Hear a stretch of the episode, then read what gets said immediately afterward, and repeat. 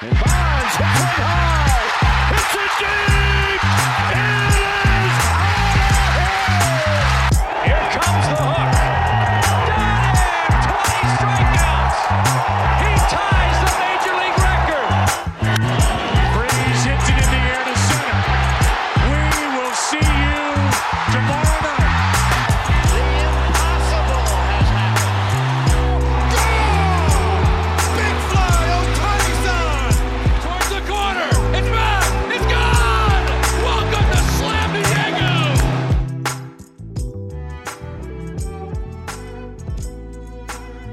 Mailbag episode on the Just Baseball Show. It is Wednesday, June 15th. That's Aram Leighton, and I'm Peter Appel.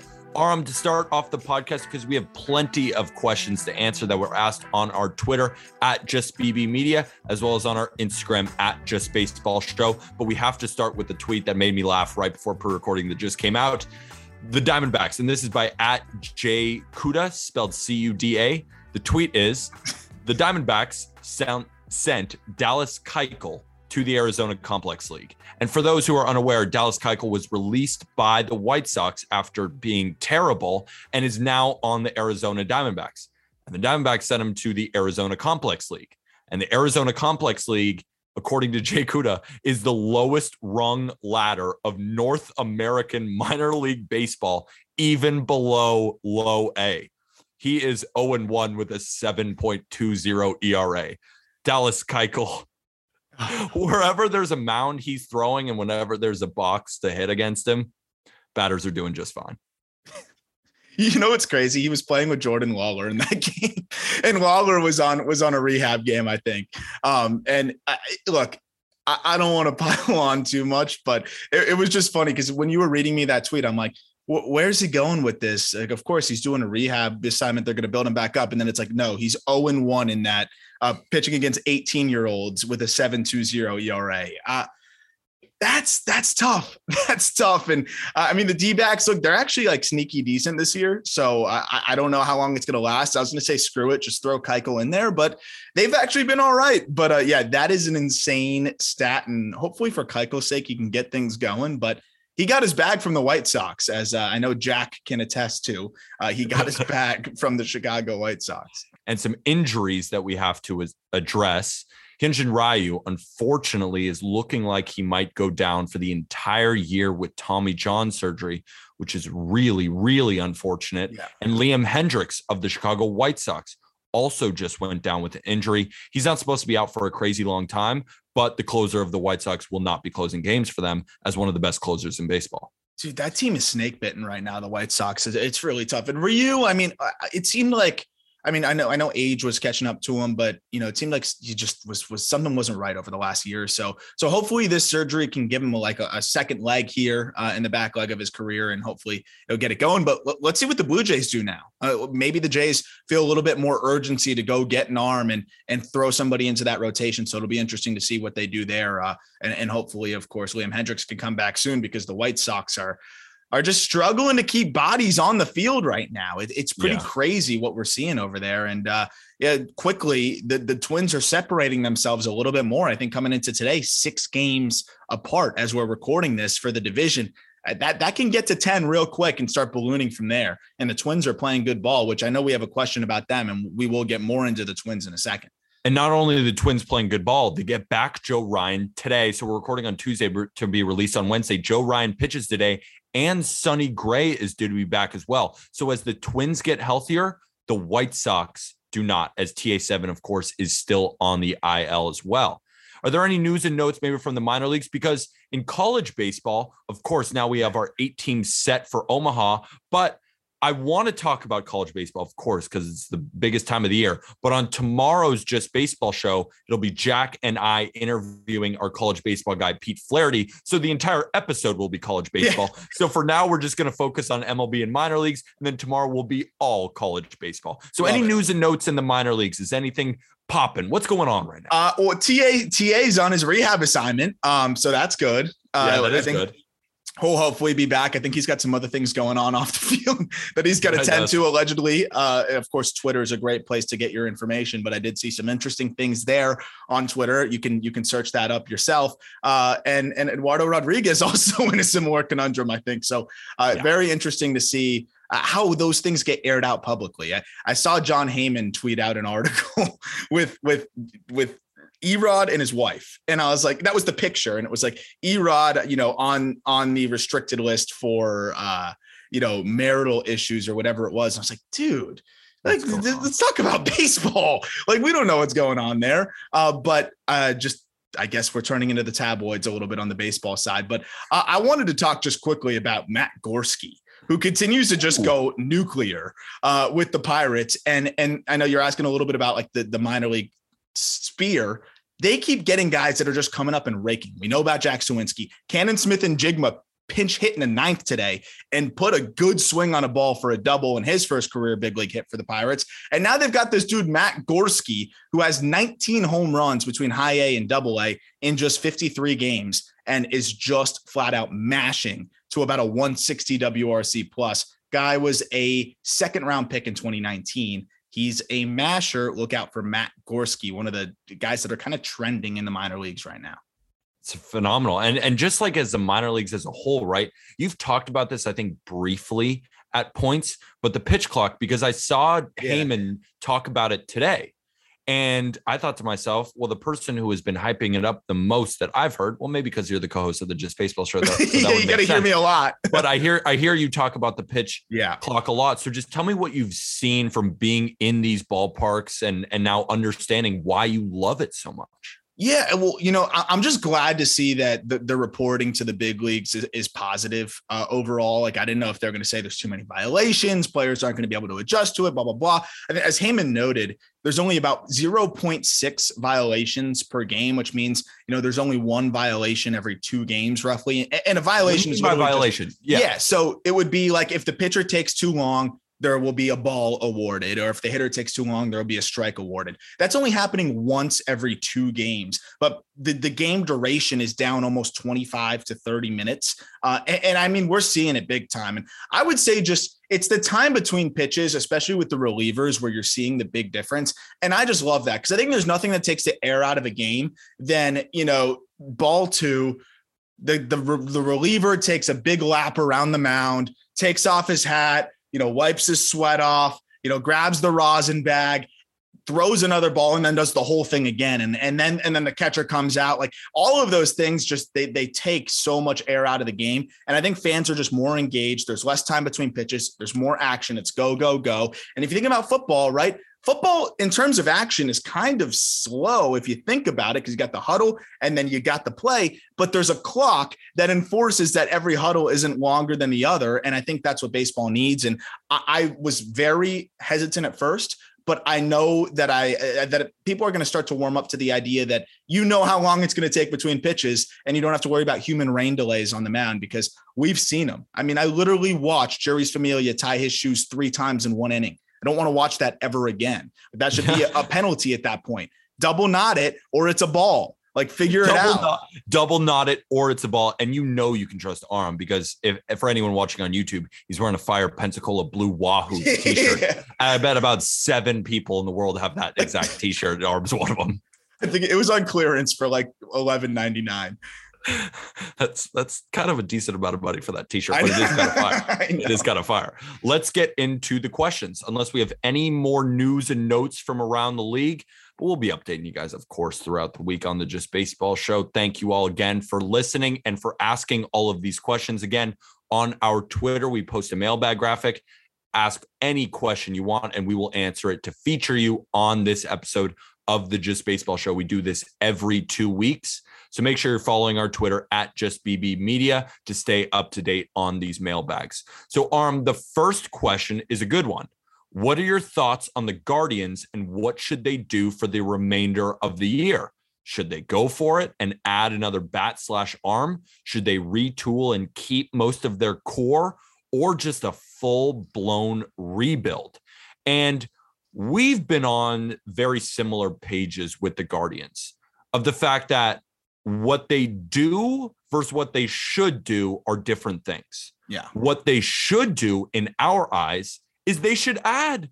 Yes. They have all the makings of a playoff team in a division that's currently up for grabs right Yeah. now. You have the Minnesota Twins who are good, but we do know that the Twins will have their lulls. And then when we look at the Dylan Bundys of the world, that this Twins rotation isn't bulletproof. We know the bullpen certainly isn't as well. And then the bottom of the Twins lineup isn't great. You look at the White Sox, they're just dealing with injury after injury after injury. And it's not the Royals and the Tigers' year. The Guardians are not out of it. I still think that they should go at a bat, but they have a lot of young guys in the outfield. Just don't trade away like Jose Ramirez. Don't trade him away. Don't don't blow it up. Do not completely rebuild. No. I can understand a retool because that's most likely what they're going to do. So I know you're probably on the same side of they should buy, but they're probably going to retool. Am I off there?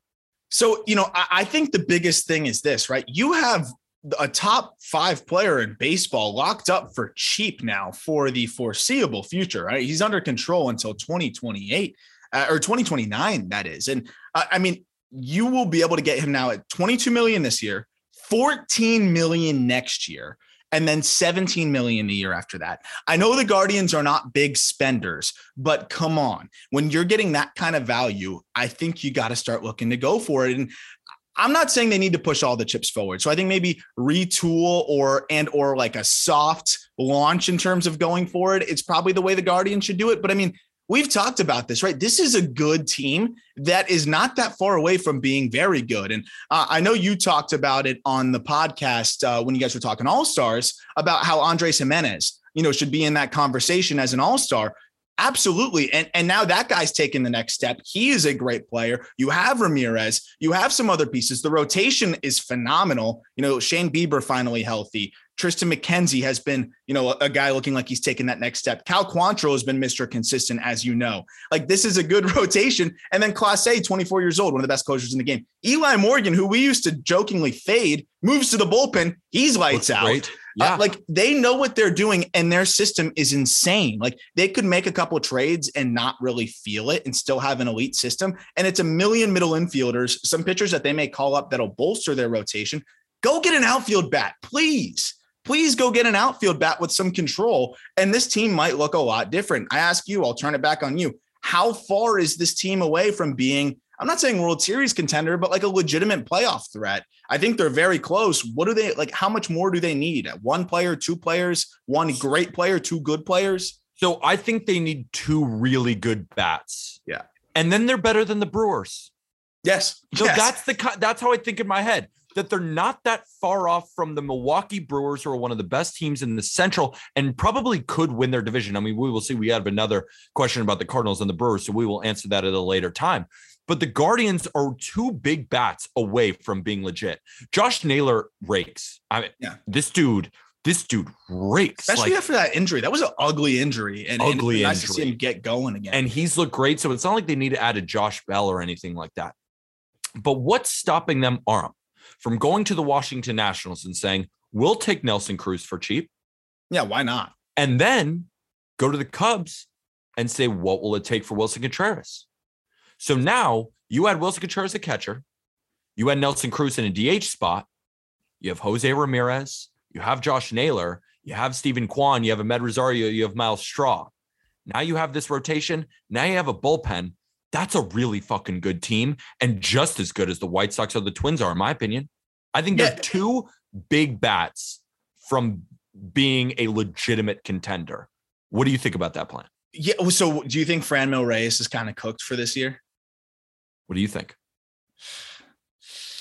I I'm nervous. I mean, Maybe Nelson banged up. Cruz is the wrong. Maybe Nelson Cruz is the wrong. I'm just thinking about got But the- big bats that will be available at the deadline. But you're I- right, the Franmil. gist- they do have Franmil, but he can't hit anything. So What about like an Ian Happ who comes with a year of control? Get Ian Why Happ, not? switch hitter, throw him in the outfield. Now, I mean, that's a huge bump offensively. If you want to like try to shift it this year and say, hey, you know, we want to try and make a run at the playoffs this year. If Willson Contreras can be acquired for cheap, I think, you know, then they do it. But not cheap, but they need control. I, I feel like I feel like any move they're going to make is going to be for a guy with at least a year or two of control, and that's the thing. So I'm looking at like a, an Ian Happ or you know even a Benintendi. I don't think because he he doesn't really come with the control. I would love to see them go get somebody with some control. Uh, but could you imagine if they just decided to, to, to make a real splash and go get an Austin Hays or something like that with several years of control? kind of solidify that outfield for the next couple years. They have guys coming up through the pipeline, but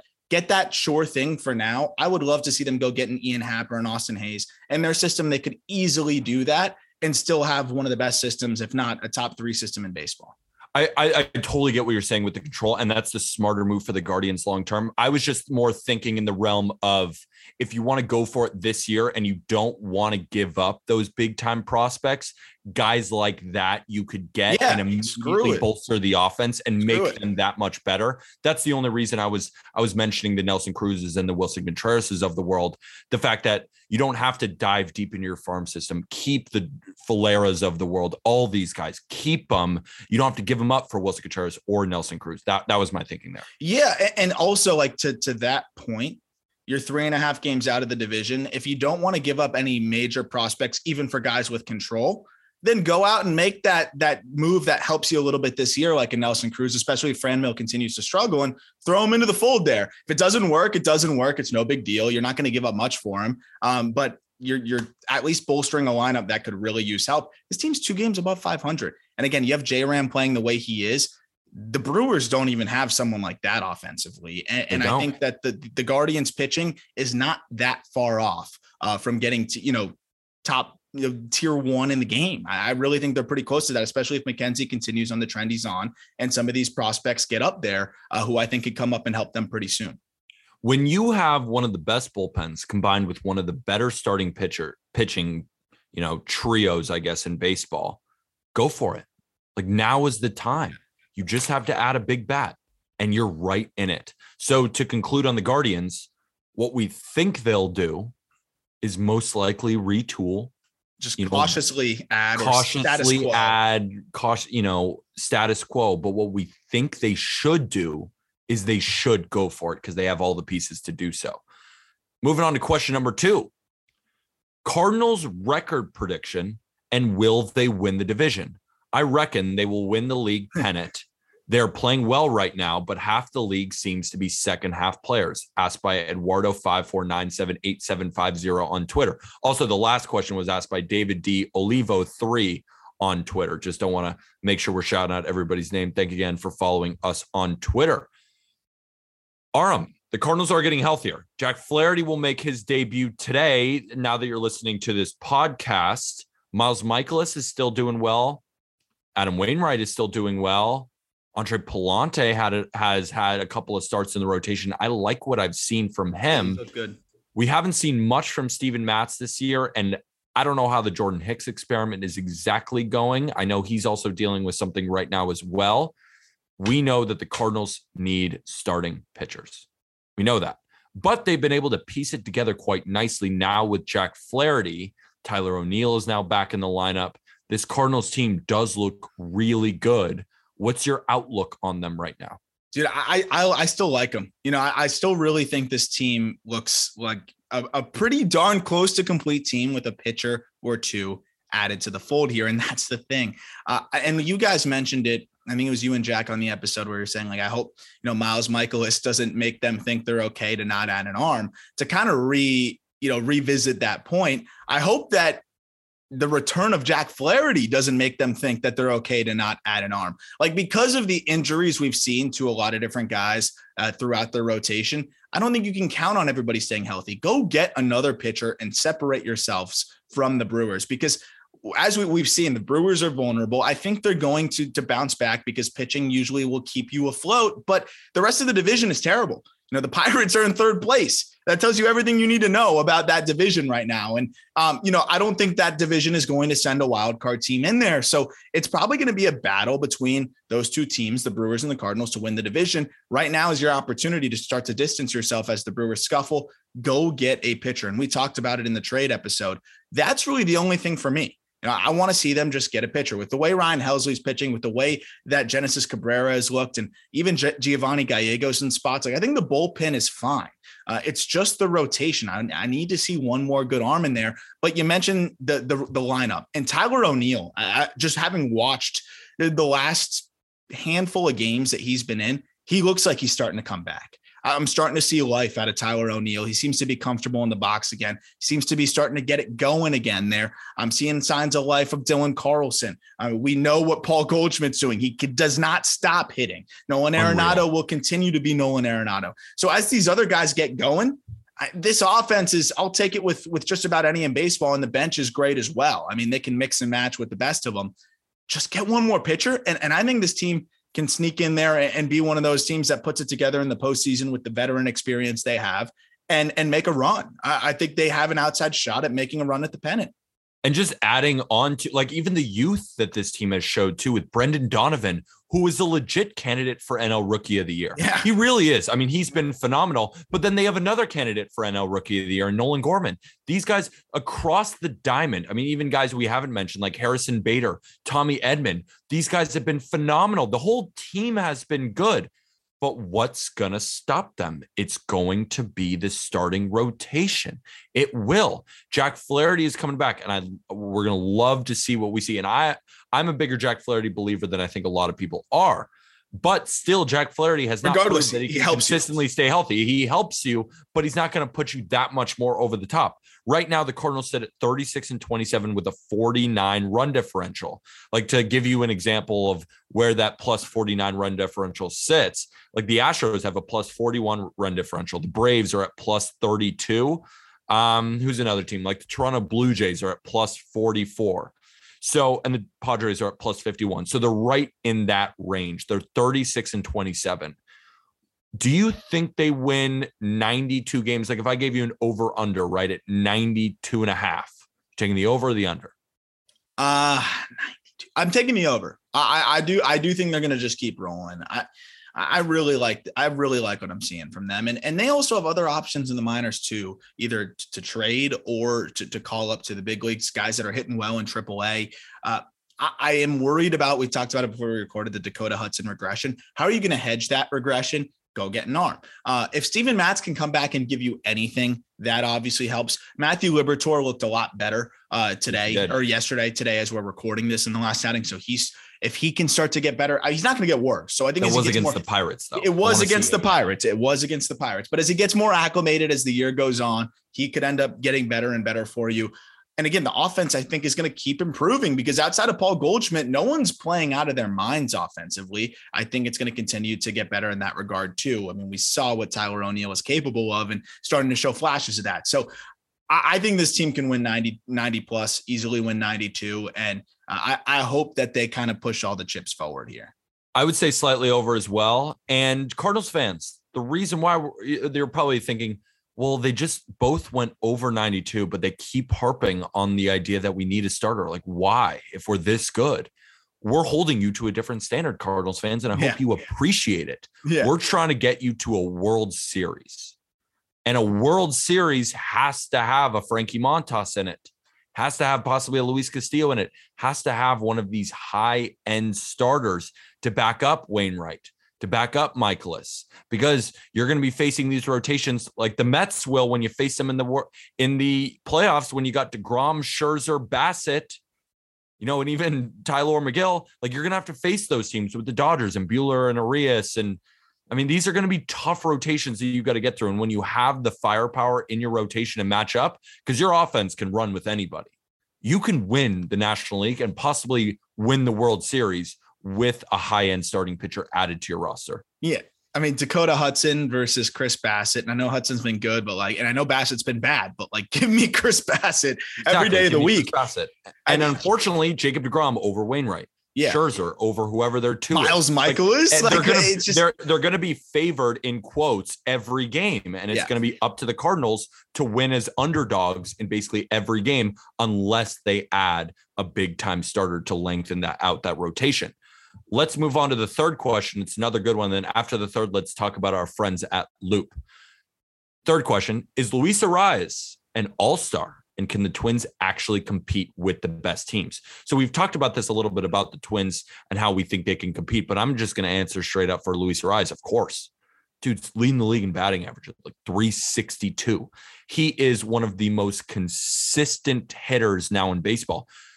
He's not Tony Gwynn. Of course, he's not Tony Gwynn, but he's playing like Tony Gwynn, like Tony Gwynn light in the sense of he's hitting 360. He's not going to hit for a ton of power, but every single day he's going two for four, it seems like. Luis Arraez definitely should be an all star. And right now, I know Buxton is standing on his head. And when he's seeing the ball, say goodnight because it's an auto home run every game. But over this entire season, Luis Arraez has been the best hitter on the Twins, which features Carlos Correa, Jorge Polanco, and Byron Buxton. Like he's been the best hitter on the team this year. I mean, he's getting on base at a 444 clip. Uh, it's just insane. And the thing is, he's he's not only hitting the best he's ever hit in terms of batting average.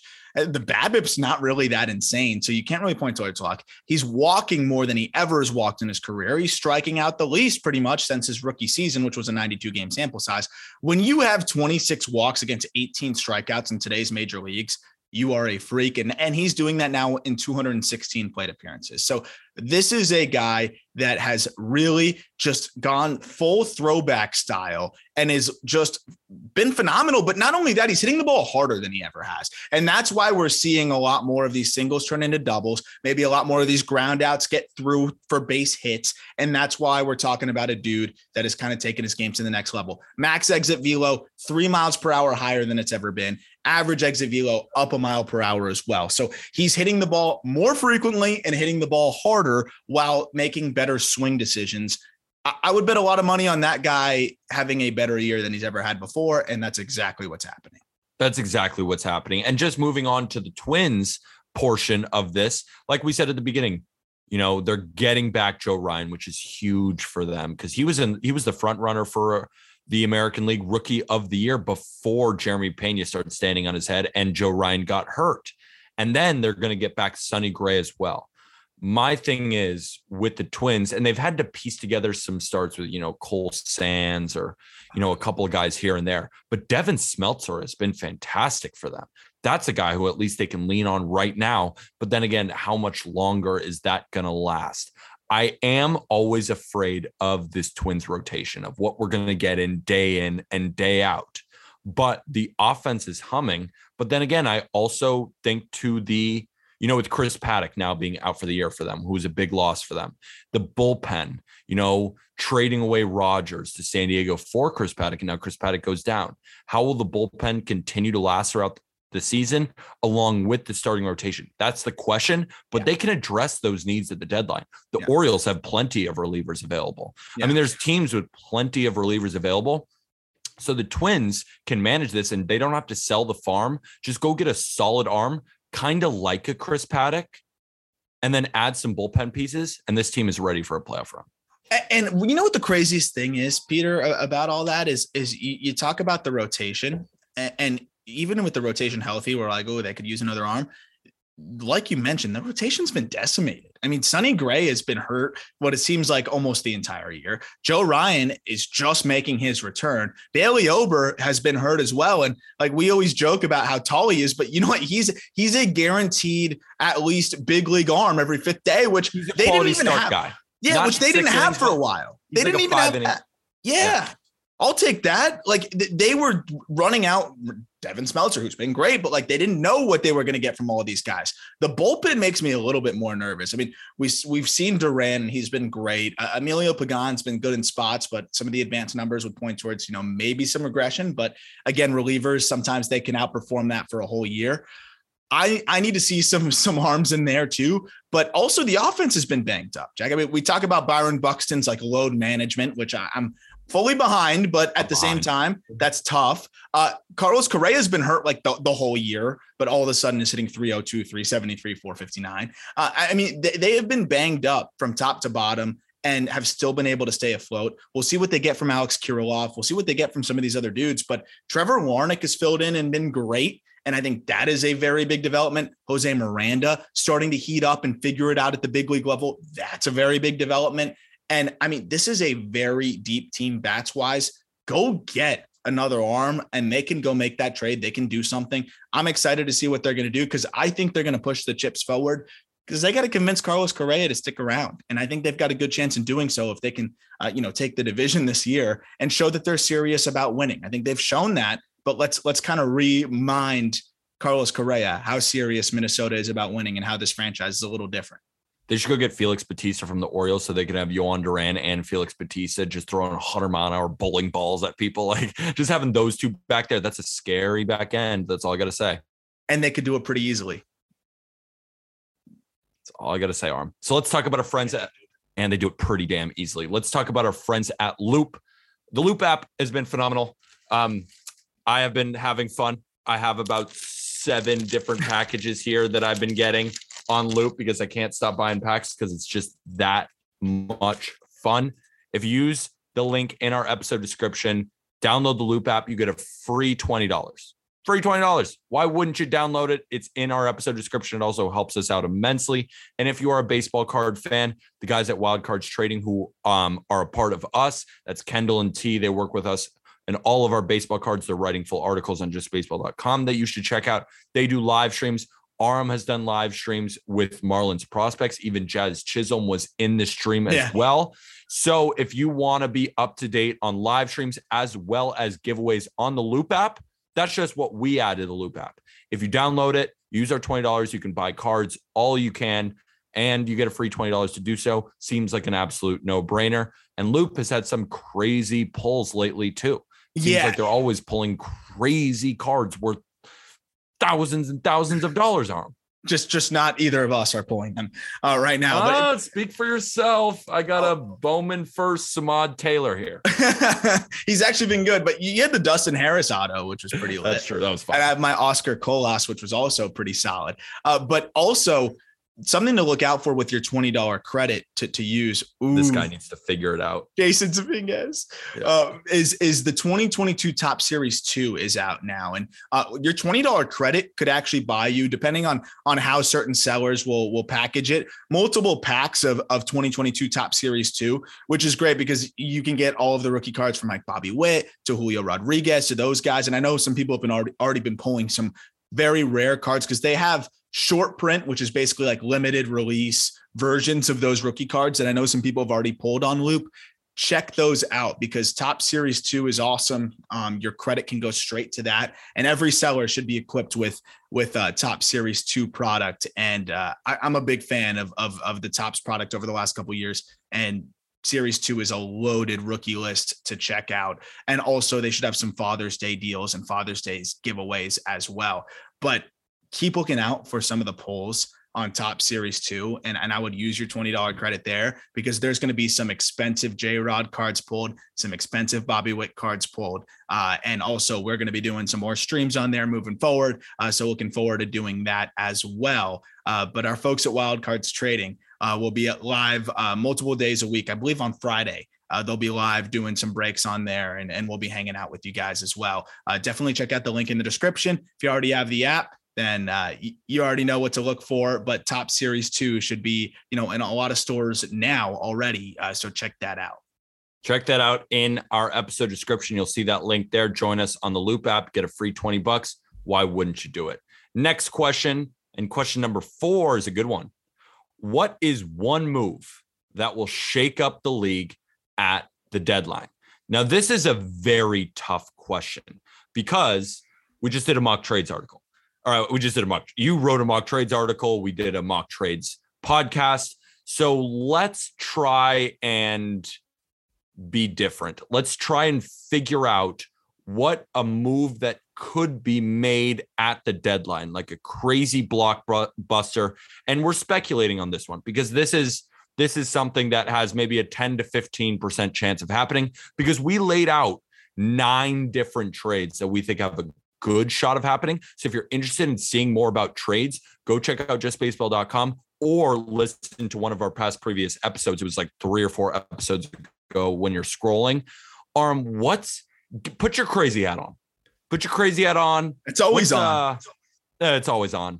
I'm just trying to rack my brain right now of just like what could potentially break the league in terms of one of those moves that you think to yourself, wow, I did not see that coming.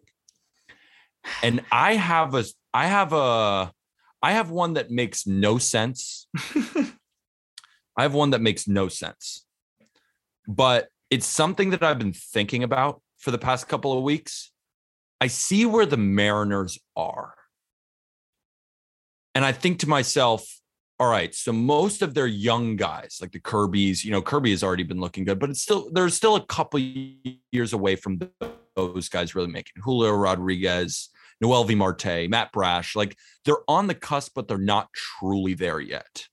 And this is again, I'm putting my crazy hat on. Don't I don't think this is actually going to happen. But I was thinking, what if the Mariners blow it up? Not blow it up, but maybe, you know, see if people want Jesse Winker. See if people want some of their arms, like maybe a Chris Flexen Marco Gonzalez, guys like that. That's just Mitch a Haniger. team that Mitch Haniger, guys like that, a team that just doesn't seem to be it this year. And I hate to say this because I do think that the Mariners in a couple of years will be good. And I don't truly think that they're going to do it. It was just a thought exercise to me, thinking, all right, well, we know their GM will do a bunch. Like he will make some of these types of moves. Do you think there's any shot the Mariners just blow it up?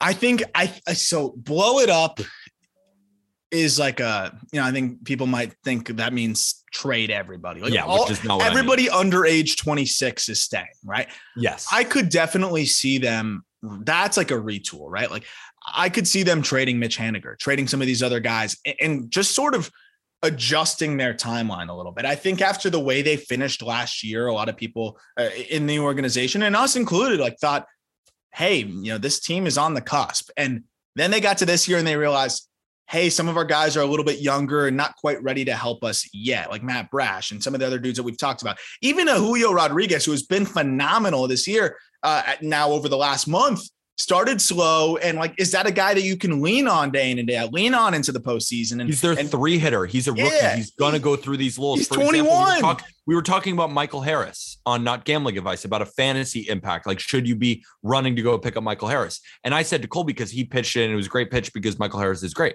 But I was like, don't as a 21 as a 21 year old in Michael Harris, don't you think he's going to go through an adjustment period where pitchers then, all right, this is what he can hit, this is what he can't. Let's pitch him differently, see what he can do. That's going to happen to Julio Rodriguez again. Like it's going to happen to these guys. And when Julio, I mean, Ty France is like a Hall of Famer, basically. he's the best but ever. he is like so fantastic. But outside of that, like Adam Frazier is not that guy. Like they just don't have that much offense right now. Yeah. Is Julio um, Rodriguez like the three hitter who's going to take you to the promised land this year? I don't think so. yeah i mean like i love j rod and i think i think he's one of the best brightest young players in the game but if that's the guy that's like the catalyst of your offense you're leaving yourself exposed because rookies are going to go through their fits and you know right now is an up and there might be another down we'll see I, I just think the mariners have started to realize even on the pitching side can you lean on george kirby to be a guy for you all the time clearly robbie ray is not cy young robbie ray like I, i'm not saying give up yet but i think we're trending towards uh hey, maybe it's not this year. Let's build for the next three, four, five years. And I could easily see them doing that. Um, and and all of a sudden now the trade market just got deeper because a lot of teams are going to want a healthy Mitch Haniger. Uh, you know, a lot of teams are going to want some of these dudes that the Mariners may be okay with trading, and they've got some of the more intriguing bullpen arms too that they could part with.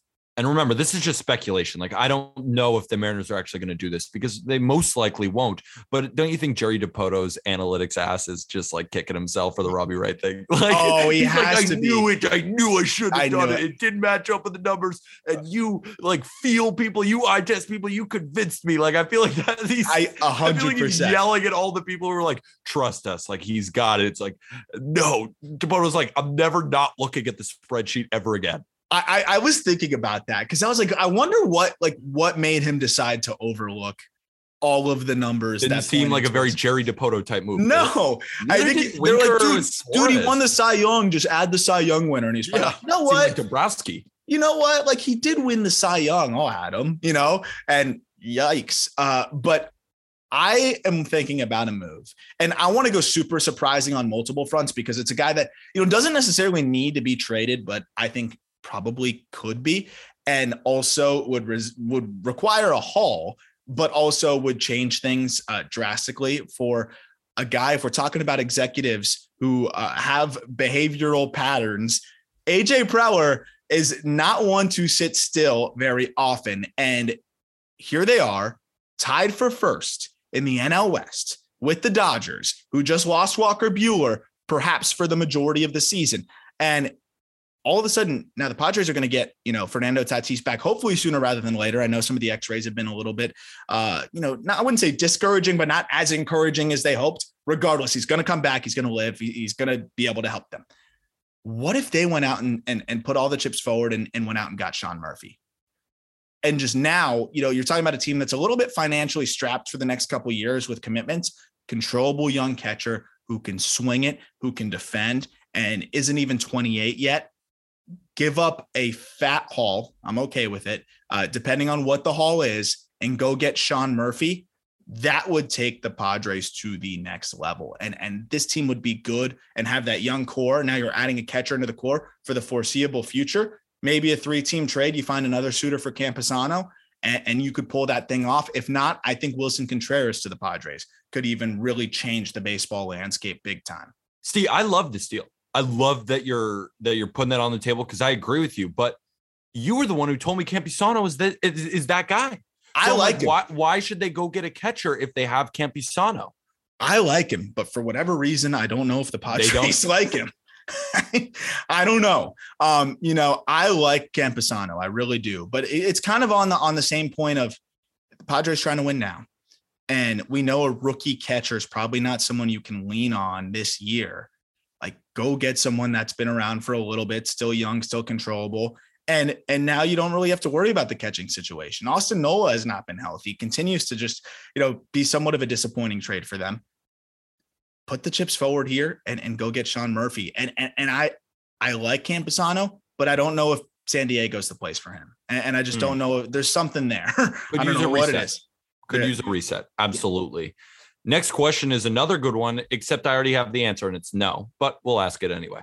Is this the year that Edwin Diaz becomes a top three closer? And I know it was kind of slightly disrespectful there because Edwin Diaz does have a 2.13 ERA. He has 48 strikeouts in 25 innings and he has 12 saves. The reason I say no is just off the top of my head, I can think of three right now. And without looking at anything, just off the top of my head, who I think are I would rather have. I'd rather have Josh Hader. Yeah. I'd rather have Liam Hendriks.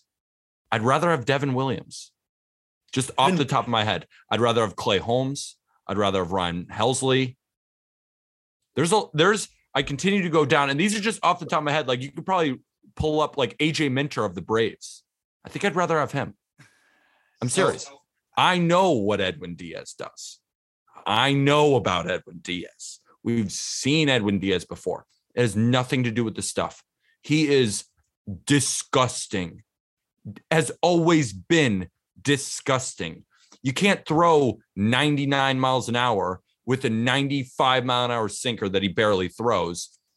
I actually threw it. He threw it one time this year against a lefty. It was collected at 95.2. He's fastball slider, but he's got a 91 mile an hour slider and a 99 mile an hour fastball. He's gross. Nobody's debating that. But top three, I don't know because he tends to leave a ball over the middle and he can be a blown save king but he can also be very good and he's still a good reliever. I, I feel like my analysis of him has been slightly disrespectful, but I guess when we're comparing him to the top three, that's when I'm going to get a little bit disrespectful because I don't even think he's top five. It's just, is it sustainable? Um, top three, probably not. Um, I, am I'm, I'm going to lean on, like you said, the pedigree of Hendriks. I think obviously, you know, there's no doubting uh, what that guy in Milwaukee, Josh Hader, can do, uh, and he's unanimously, I think, the number one closer in baseball. But I, I like this question just from this standpoint: Is Edwin Diaz kind of figuring it out as a closer? Like, remember, the guy's 28 years old, just turned 28 years old. I think this is the best version of Edwin. Uh, this guy that's punching out 48% of batters that the ERA is strong, the FIP is strong, like everything looks good. I do think that there's a chance that he can pitch his way into the top three uh, by the end of the year. I, I think there's a chance. I think you know, There's Liam always Hendriks, a chance. He's Yeah. got insane stuff, like some of the best stuff in baseball. So he's of course got the chance. I just don't think he's been consistent enough for me to say, all right, in the ninth inning, I need three outs, and there's only two players I want more than Edwin Diaz. It's hard for me to fathom. Well, you remember what he did in 2018 too, and, and I think that's one of the best closer seasons we've ever seen. And if he can, if if he puts those numbers up again by the end of this year, is he is he not top top three closer in baseball? if he puts up a 2018 season and he continues this the entire year and has 45 saves and has an ERA under two and has like 15 strikeouts per nine, yeah, you have to give it to him. I just let's see him do it because he hasn't done it since 2018. That's the point. He's been good, but not that good. Now at how old is he? 28. 28. What? 28. What? That's what I just said. That's my fault. That's my fault. That's my fault. I didn't know he's 28 years old. Yeah, I was just saying that. Like people forget he's 28. He he's could kind of just figure it out in the next year or two and, and put it all together. Uh, you know, we've seen the flashes of it, but I, I do think you're right. I don't think he's there yet. The the home runs are the problem. Usually closers, you know, don't have that susceptibility to the home run quite to the, to the degree that Diaz does. But as you mentioned, sometimes that fastball runs right back over the middle. Uh, but he's 28 years old. And I mean, that that is a very intriguing aspect of all this is he can continue to get better and, and i think we're seeing the best version we've seen of diaz since 2018 I think that's fair enough to say. So it's it's definitely a question. It's more of a question than I made it seem like. So let's move on to our fifth question. Is Dansby Swanson an all-star this year? But now what do the Braves do at second base? Unfortunately, Ozzy Albies just went down with a leg injury, and we do not know his timetable to return, at least yet. Arm, do we know his timetable? it's broken foot so i I know. not anytime soon I- Not anytime soon. uh, which But- sucks. Let's just talk about Dansby Swanson for a second because is Dansby Swanson an all-star? And we were talking, and you know, I came up with Trea Turner, you know, Fink and Frankie Lindor, and most of our comment section was where is Dansby Swanson? Where is Dansby Swanson? You know, I think he could be an all-star. I really do think so. And it's because of the improvements on defense. Now he just has a very well-rounded game. Like if I told you I got a shortstop arm who's 28 years old. He was the first overall pick. He's got eight homers, nine steals. He's hitting almost 300 with an 800 OPS, and he's one of the best defenders in the game. You're, I mean, you're looking at a potential superstar here. Yeah. And, but is he a potential superstar? I don't think so. I think he's off to a really great start this season. And I think you could make the argument that he's an all star, but it is very close. But yeah, I would say that Dansby Swanson should definitely make the all star team. Should he be the starter? I think that's up for debate, but definitely an all star team this year. Yeah, you know, I don't think he's a starter, um, but I, I think he's got to be a, a reserve here. And shortstop's such a loaded position, but uh, what he's doing offensively and defensively, as you mentioned, is just so insane. And uh, I, I think he's going to set. He is. I don't think he will set his career high for stolen bases. He already has nine. His career high is ten. Um, you know, he's on his way to to getting close to last year's total of twenty seven homers. But what I love, of course, is how much better the defense is. And remember, this was a guy that got off to a putrid start and now has been really hot. So getting hot during the voting time and continuing that going forward here. This is a contract year for Dansby Swanson. He's going to make himself a nice little chunk of change now, I think. And it's funny because we were using him. He always talked about how your barometer for an average shortstop was Dansby Swanson. We might need a new barometer, Peter, because he's been playing phenomenally. He could be 2020 this year with gold glove caliber defense, which is crazy. And I mean, if he keeps this up, uh, he's going to get a nice little payday. I think he's an all-star reserve, uh, and and I mean that's a far cry from where he was, you know, at the start of this year, and really at any other point in his career. So really good things kind of developing here at age 28 for for Dansby Swanson as well. We could go from coast to coast on the barometer. We could go from Dansby Swanson all the way to Seattle with JP Crawford, but that's for another time because we got to develop the barometer after this season. We use the barometer in order to decipher who is the, uh, you know, how do we rank shortstops? But that's that's for another time. Let's talk about the second base position for them. Yeah. because what are they going to do? I mean, they I know Orlando Arcia, he's had some time. He can kind of play a bunch of different positions. And the only reason I say that is because he's been great this year. He's hitting 313, 393, 458. I don't know if they're going to use him at second base because I think they've used him at a, at a bunch of different spots this year. I don't really know what they're going to do at second base. Do they have anybody in the farm that they could possibly call up? It may be tough right now in the in the in before the trade deadline happens. Yeah, I think Arcia is the guy. Um, you know, the familiarity, uh, the defensive ability there. Eh, like you said, he's been swinging it well. He was swinging it well in AAA last year. Uh, has continued to, to look good every time we see him. Uh, so I, I, think Arcia makes the most sense. He gives you kind of a balanced skill set. Was part of the World Series team last year. Uh, like I, I think that's the easiest solution. And I think that's enough to keep you afloat with the way this Agreed. team is playing, with the way they're hitting. I don't know if you have to go outside the org. Uh, it's not like Albies has been great this year. Yeah, I mean, Albies, like, Albies before he got injured, we're looking at a guy 244 batting average, 289 OBP with a 405 slugging. I mean, Arcia can replicate that. Yeah, 694 OPS. Like it's not like Albies was was score going scorched earth at the point of of his injury. And they didn't how, lose Acuna. They didn't lose Riley. They lost Ozzy Albies right now. Yeah.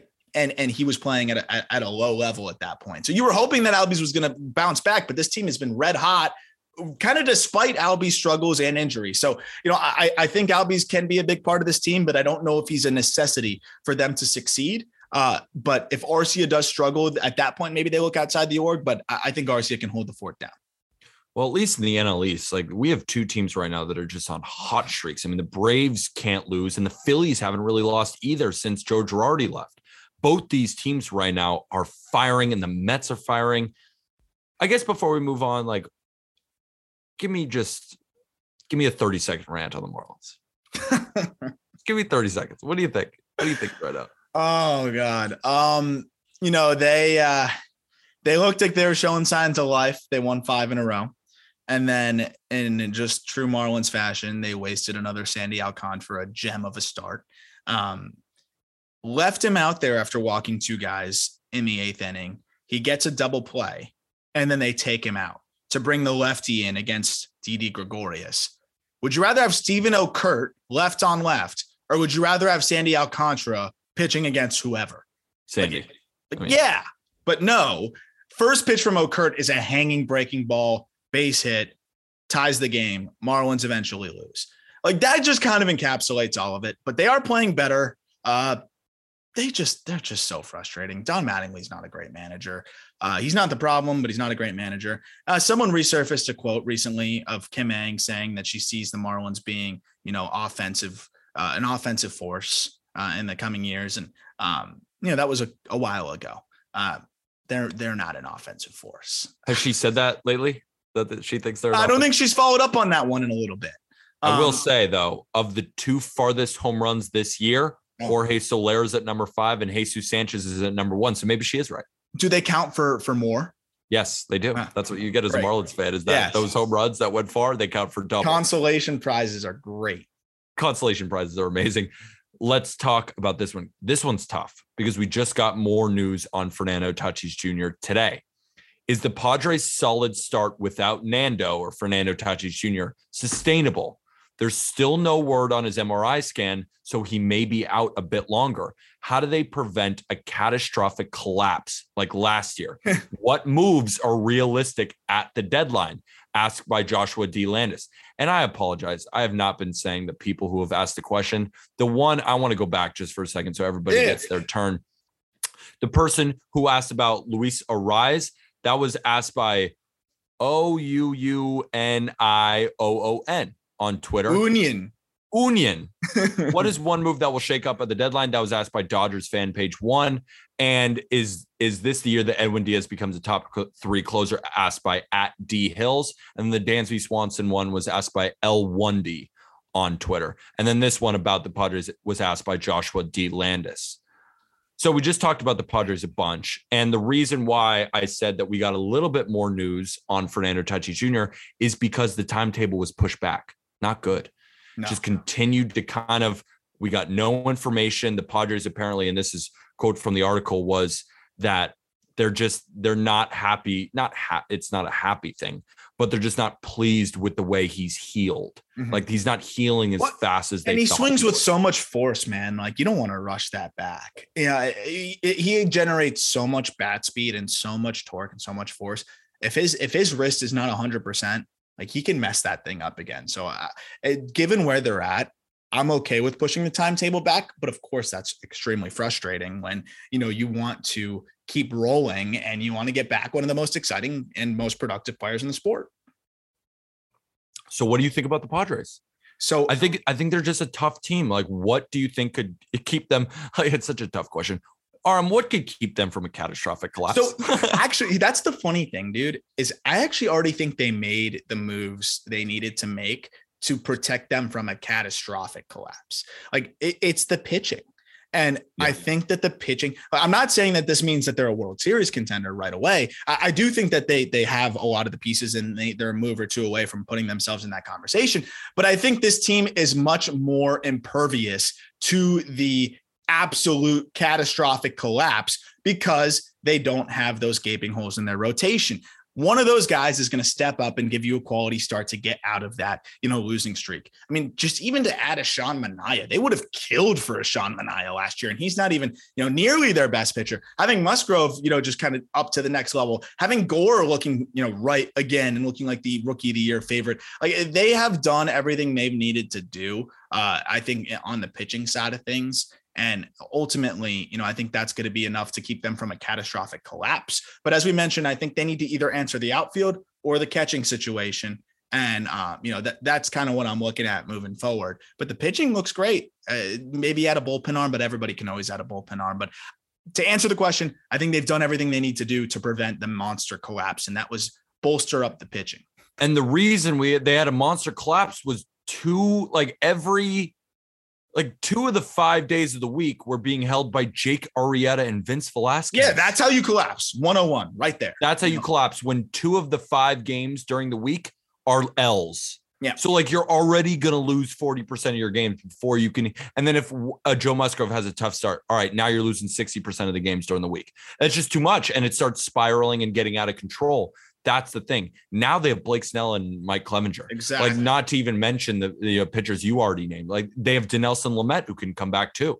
Like they have so many arms. you hope Ryan Weathers figures it out in AAA. Like they, they- they're in such a different place than they were in last year. So I mean, yeah, I I, I think they're in a they're they're okay in that regard.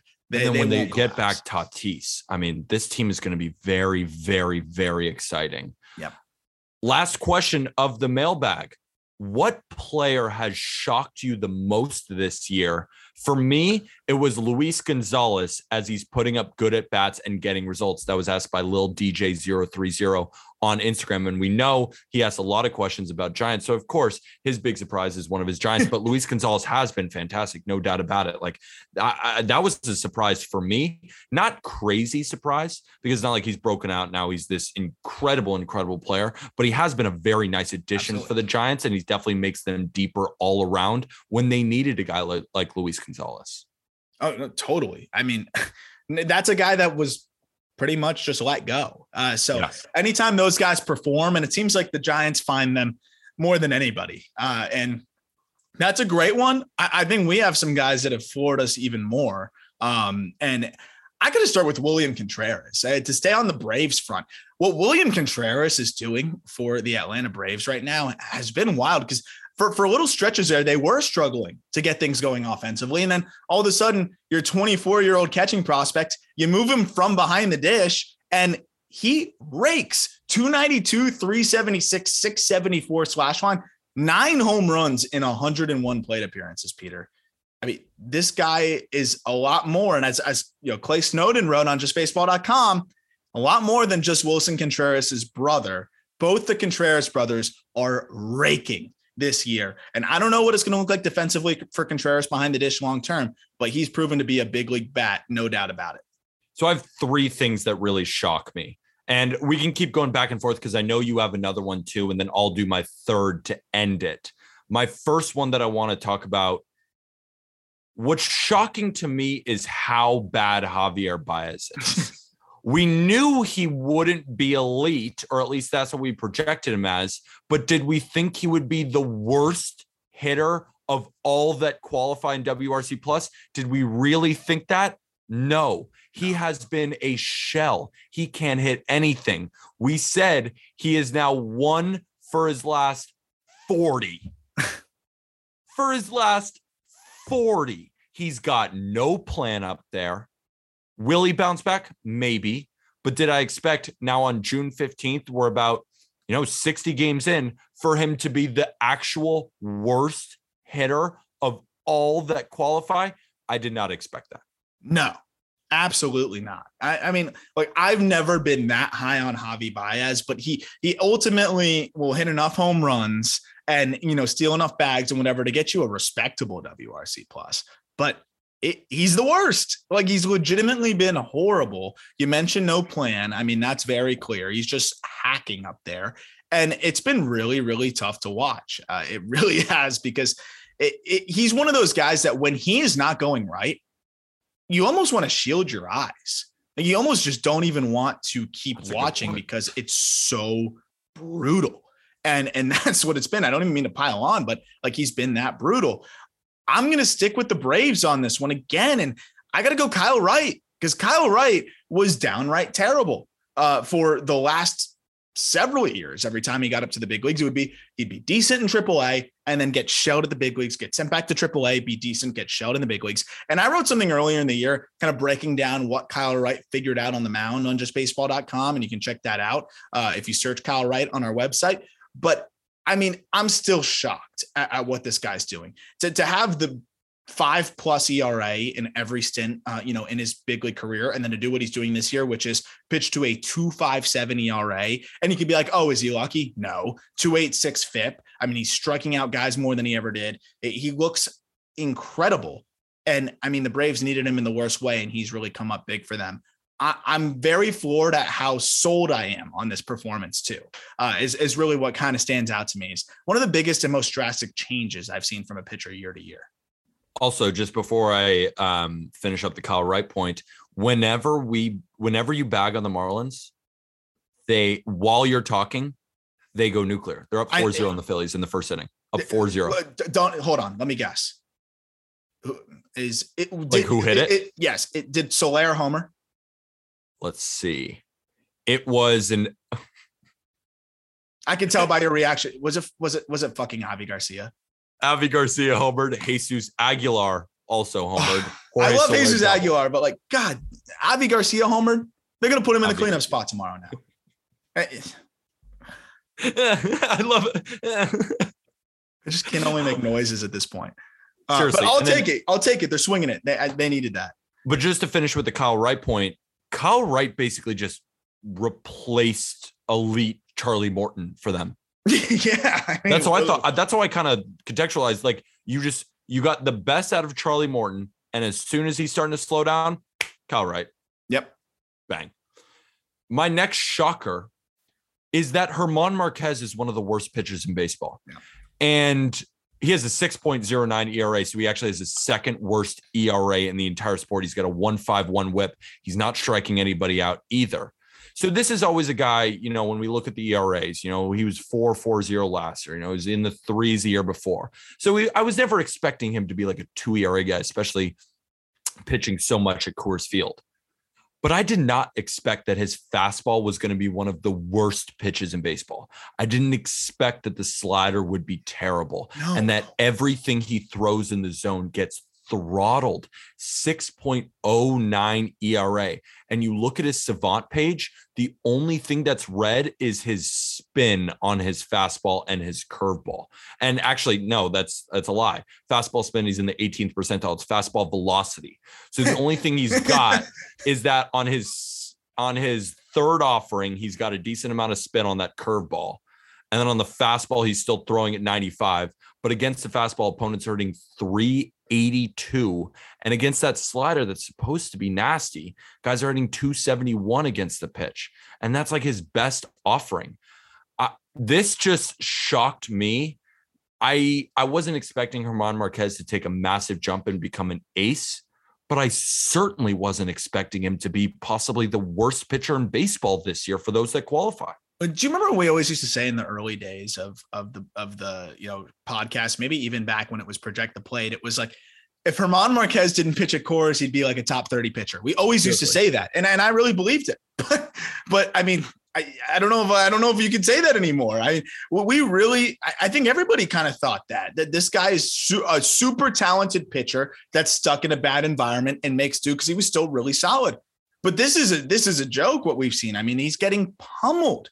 And I, I, don't, I just don't know. It's not like he hit this age marker where he's 33. Like he's still young. He's still on the 27. Right yeah, I see. He's still on the right side of 30 something went awry for him and and he just can't seem to find it i'm with you that is a shocking one for me too uh I, you know i could see struggles but not catastrophic struggles uh even no matter where you're playing it's shocking just absolutely shocked. like right now i'm just going to the run value leaderboards because right now like best pitches in baseball by run value you have the mackenzie gore fastball actually like the clay holmes you know, fastball as well. But like when we look at worst pitches in baseball arm right now, Vladimir Gutierrez is four seamer still right there. Kyle Bradish is next. Joan Adon. And then German Marquez's four seam. Like it's worse than Kris Bubic's fastball. It's worse than guys like Carlos Hernandez. It's worse than the Dallas Keuchel cutter. Right now, by run value, German Marquez's fastball is the fourth worst pitch in baseball. That's shocking Yeah. for a guy Shocking. that, that got plenty of swing and miss on that pitch through the years. So now I have one more, but it's more of a small one. Do you just have a small one that kind of off the top of your head, you're just like, wow, this guy's doing this thing? Because I have one that I could give you to kind of give you some time to think. Honestly, I'll I'll talk about. I mean, it's early, and I think he's going to be okay. But I've been very surprised by Trevor Rogers' struggles. I, with how good he looked last year. Um, you know, I've been, and he's pitching right now, and I, I know he's going to throw a no hitter now as I'm talking about this. So maybe I'm just trying to help him out. But uh, you know, his velo's been good. Like everything's been all right, and and it's just been a little bit of inconsistency. But I actually just pulled up the Savant page. He's up to 97 tonight. So, uh, you know, maybe he's getting it going in the right direction. So I don't want to sound it like you said, small one. Small one is just, I'm surprised that he's struggling this year because he was so good last year, had his blip, and then finished strong. And usually I expect those guys to keep the momentum going, and he's hit that wall. So we'll see how he progresses. But it's been a, starting to get to a larger sample size of struggles here. And, and that was pretty surprising to me because he was dynamite last year. Crazy surprising to me. And my last one to just wrap up with this episode of the mailbag, I'm just I'm pretty shocked that Julio Rodriguez leads the league in stolen bases. yeah, I'm pretty shocked is. by that. He's at 17 last. So in the 2020, I liked looking, seeing what the leaderboards were in the 2020 because we're at the 60 game mark. So it's it's a good evaluator of kind of where we're at. Like Adalberto Mondesi had 24 at the time at the end of the 60 game, but the next best was 16. So that means without Adalberto Mondesi, who's just a he was a stolen even, base fiend. He's yeah. a fiend and he barely plays anymore. He's just a tough person to figure out. But Julio Rodriguez, without him, would have led the league in stolen bases as well at the 60 game mark in 2020. 17 stolen bases. He has more than Mateo. He's got more than Bader. Leads all of baseball. That was shocking to me. So what's crazy? I'm glad you brought that one up. I I had Geoff Pontes from Baseball America, one of my favorite writers in the prospect world, on on the call up after Baseball America just put out their top 100 update, and um, I asked him off the cuff. I was like, "How are we all so clueless as to how fast Julio Rodriguez was?" And he said some of it was because you know he had kind of gone from from the Olympics to other spots to other spots, and people just didn't get enough looks at him. But I'm like, you should be able to tell that this guy was this fast. And the other point that he brought up, and he said it's more so this he worked his ass off to get faster in the offseason. Mm. And I didn't know that. How would any of us know that? And apparently he worked really hard on on just adding strength, but not like bulky, slow you down strength and being quicker and worked on his footwork and worked on his speed. And when you're that freaky, stuff like that can really make a difference. And he just made himself faster. that is how insane Julio Rodriguez is. He grinded his ass off and made himself faster. That's what Geoff said that he had heard from team officials and things like that. He's Baseball America's the most plugged in with teams. And I thought that was a really interesting tidbit. Like, oh, yeah, maybe he just worked his butt off and gained two steps. Most guys can't do that, but Julio Rodriguez is not most guys. I agree. That's one of the biggest shocks of the year, too. Question to end it. I know I keep saying to end it, but I think this is an interesting one. Is Julio Rodriguez the next Ronald Acuna Jr.? I think That's what it feels like to me. there's a lot of similarities there. There's a lot of similarities there. I mean, in terms pop, of the power, stolen bases, yeah. I think there's a lot there. And and the thing is though, if you're in that at that level, it's almost like you're you're the first Julio Rodriguez. But Yep. I would I would say that if you could give a comp, now that he has that speed, I think that's the closest comp. Yes. and we'll end it with that. So click the link in our episode description, download the Loupe app, you get a free $20 and you get to play along with us all season long. Also, PrizePicks, that link is in the episode description as well. Um, follow the Twitter, like I said, at just BB Media. We have our guy Elijah, one of our new guys we added on, putting out highlights, as well as our guy Ethan putting out a ton of highlights. And then go check out all these different articles at justbaseball.com. If you're into fantasy, check out Not Gambling Advice. That's my fantasy baseball and gambling podcast. We just came out with some hot topics for fantasy baseball. So if you want to listen to that after you've listened to this one, or go check out Aram's Prospect Pod. So whatever you're into, you're into prospects, goal is check out Arm. You're more into fantasy, go check out us. But regardless, all of it is going to be on justbaseball.com. And that's it. Do you have anything else? I was to say, why not both? Why not both? So with that, thank you, everybody.